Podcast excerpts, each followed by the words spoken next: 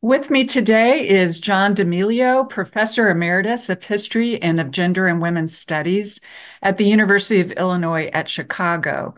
Among his many publications are the classic books Sexual Politics, Sexual Communities, The Making of a Homosexual Minority in the United States, and with Estelle Freedman, Intimate Matters, A History of Sexuality in America. Most recently, he's authored Memories of a Gay Catholic Boyhood, Coming of Age in the 60s. His award winning book, Lost Prophet The Life and Times of Bayard Rustin, is the subject of our discussion today, as we also review George Wolfe's film Rustin, starring Colman Domingo as the charismatic Rustin, now streaming on Netflix. Welcome to KBOO, John D'Emilio. Thank you for having me. Well, John, first tell us what you think the film gets right. And then we can discuss the significance of Rustin's work before and after the 1963 March on Washington. Okay.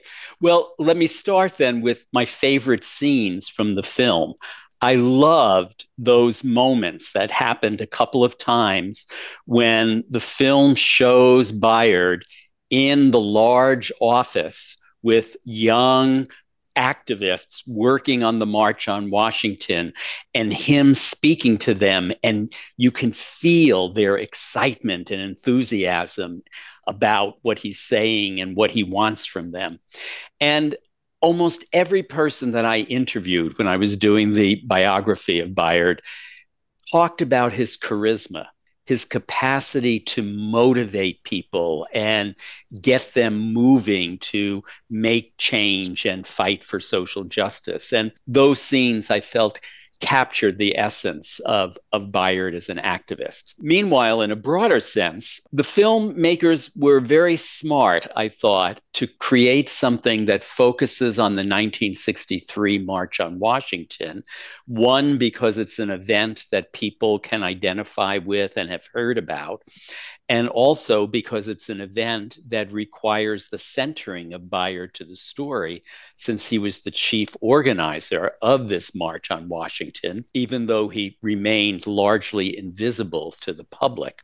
And what I thought they got very right was not only his capacity as an organizer, but the way organizing that march and having Bayard be involved created all of these tensions and simmering conflicts within the Black freedom struggle among its leadership because of Bayard's gayness and the worry that his gayness would have the effect of marginalizing the March on Washington and discrediting the event.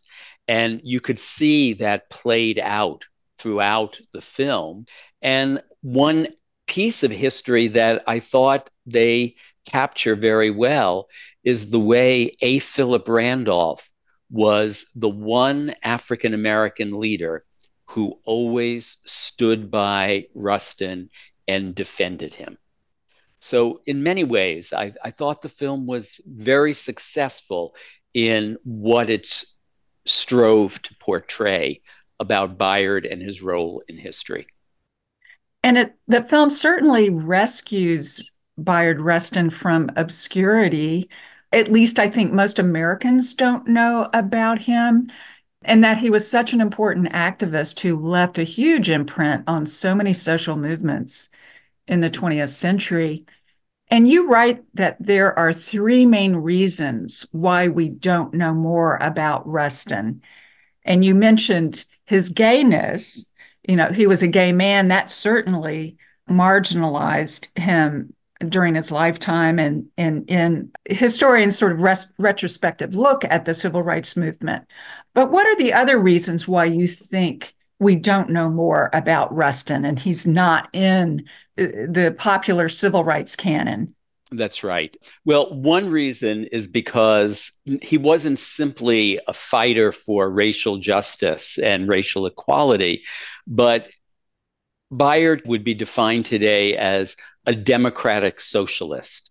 He had had a small period of involvement with the Communist Party in the late 1930s, but when he left party related organizations, but he always remained committed to a socialist, a democratic socialist point of view, seeing capitalism as something that, by its very nature, seriously exploited people and created structural inequality.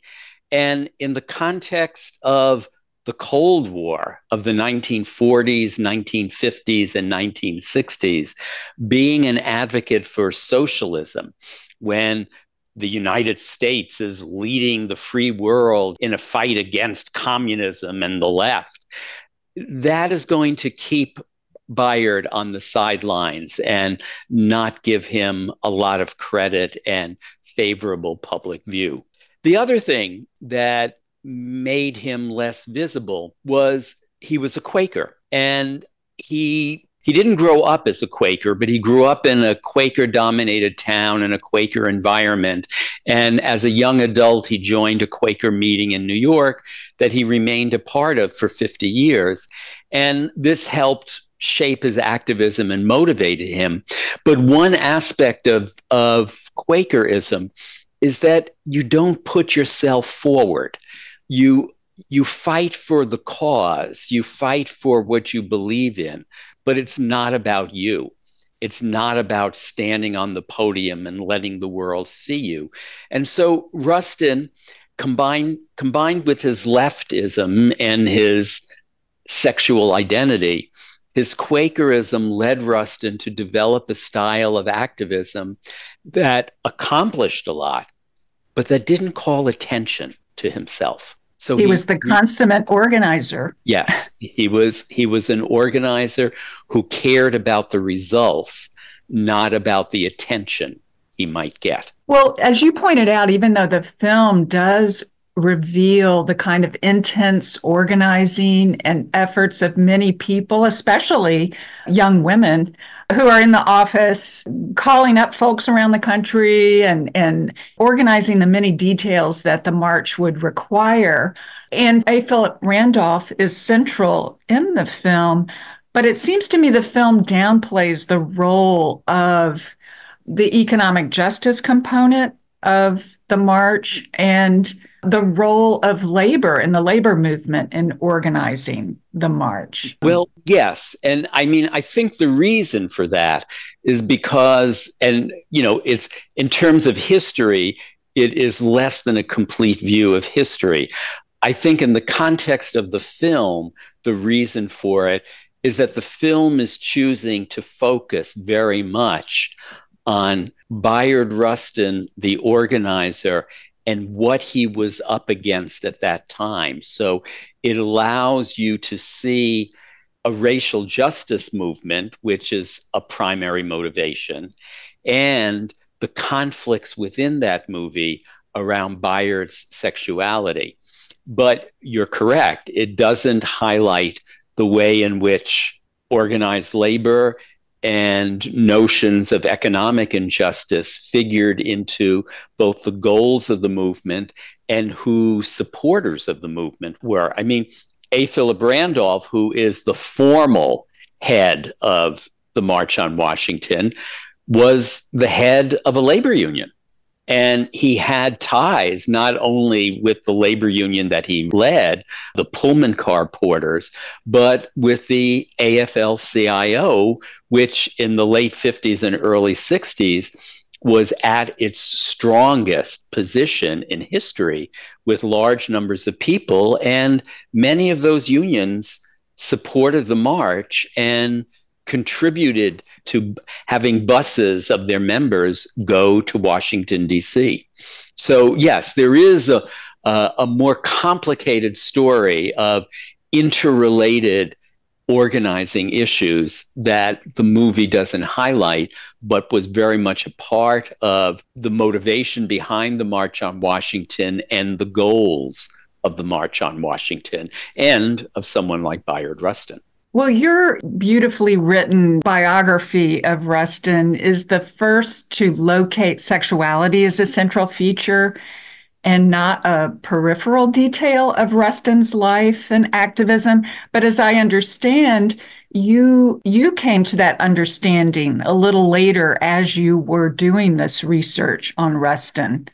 That's right. I mean, when I when I started working on the Rustin biography, even though my previous work had been on LGBTQ history and the history of sexuality, I wasn't focusing on Rustin because of his gayness. I mean, I knew that was going to somehow fit in, but it wasn't the issue. I wanted to write about the 1960s. And what attracted me to Rustin is that Rustin defied the dichotomies that we tend to associate with the 1960s, like there's a civil rights movement or there's an anti war movement there's national politics or there's local grassroots activism. Rustin crossed all those lines in his in his organizing work. He was part of a peace movement. He was part of anti-war act- activism. He favored economic justice, as I said earlier, and democratic socialism. He supported the labor movement, and obviously he was, you know, peace movement and the civil rights movement were central to his life. And so I thought that writing about Rustin would allow me to write about the 1960s in a different way. But then, as I actually started doing the research and learning more about his life, I came to discover that, oh my God, Rustin's homosexuality in the 1940s, 1950s, and 1960s kept surfacing as something that threatened to destroy his public career and that he had to fight against and and that got him into trouble not only with activists but with also the government and police and things like that. And so as it became a biography that covers the 1960s rather than just a book about the 1960s Rustin's sexual identity became not the major part of the story, but woven into the whole story of his career and his activism. And it does seem like the film provides some hint about what it was like to be gay in the 19, 1960s, even. But, you know, that almost constant awareness of his vulnerability and and why so many men and women responded by staying in the closet and just this powerful indictment of homophobia and Cold War anti communism that targeted so called sexual deviants and political radicals. Yes, absolutely. That is one of the strengths of the film that it doesn't hide Rustin's sexual identity and the way others felt about it, but it makes it an integral part of the narrative line and the story that unfolds during the summer of 1963. And one of the you know major things to take away from both the film and the story of Rustin's life is that working on the March on Washington and the tremendous success of the March on Washington and the need of other civil rights leaders to support Rustin, the organizer of this event, so that the event would succeed. It marks really, that year really marks the end of, a, of significant attacks on Rustin because of his sexuality from within activist circles. So it proved to be a, a turning point for him personally. Well, that's interesting. Now, the the film makes slight reference to FBI attempts to destroy Rustin, and you actually dove into those FBI surveillance reports. Did did they reveal, or what did they reveal to you as you were working on the biography? Well, it it made it clear to me how deeply the FBI was investigating people who were known to be or thought to be gay. And the way the FBI used that information when it effectively supported J. Edgar Hoover's anti communist and extremely conservative political views. So it became an, an opportunity to discredit people and to you know in the in his greatest hopes paralyze movements for social change. And you know one example of that is in 1963 during the organizing of the march on washington the fbi passes on to strom thurmond who is a segregationist senator from south carolina that rustin had a record of arrest on what then would have been called sexual perversion charges.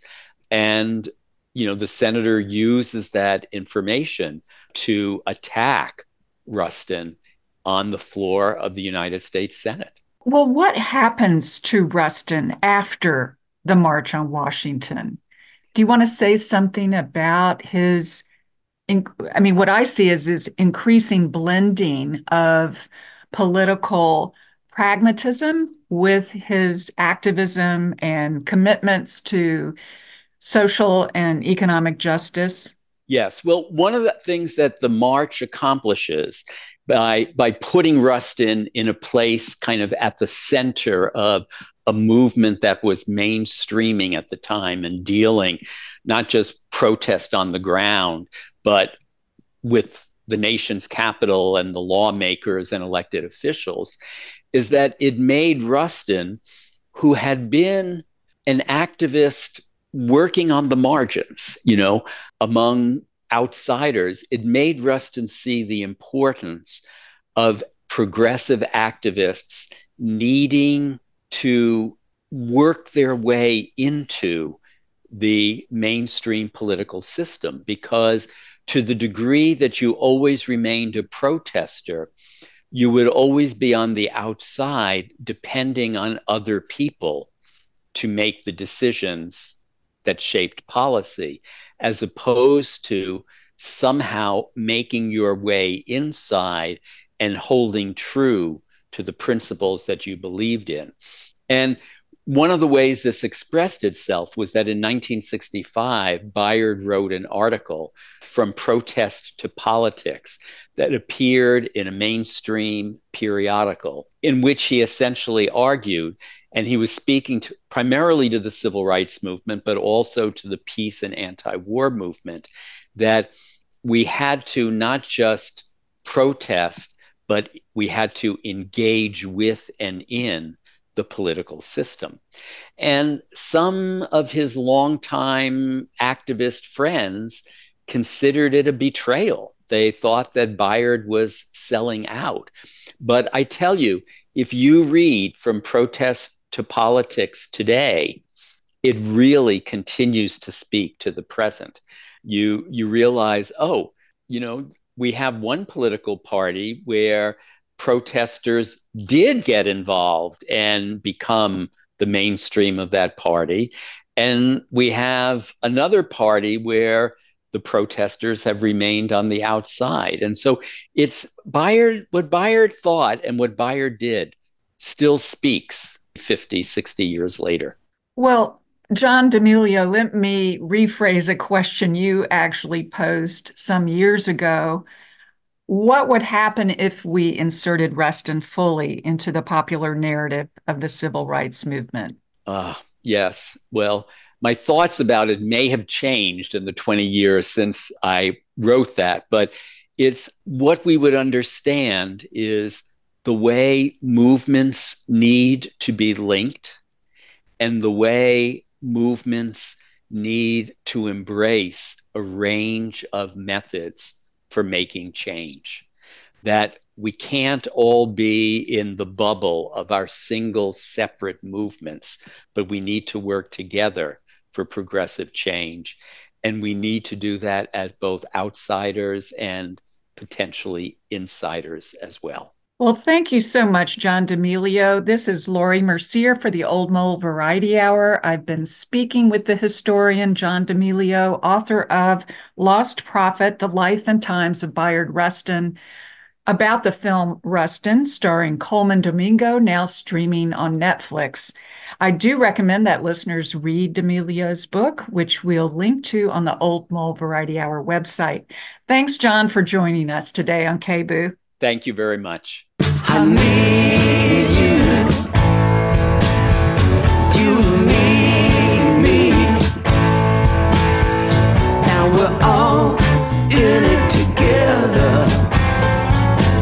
We got to get it right. We've all got to get it together. Everybody's on the same side. I gave up on was hurt.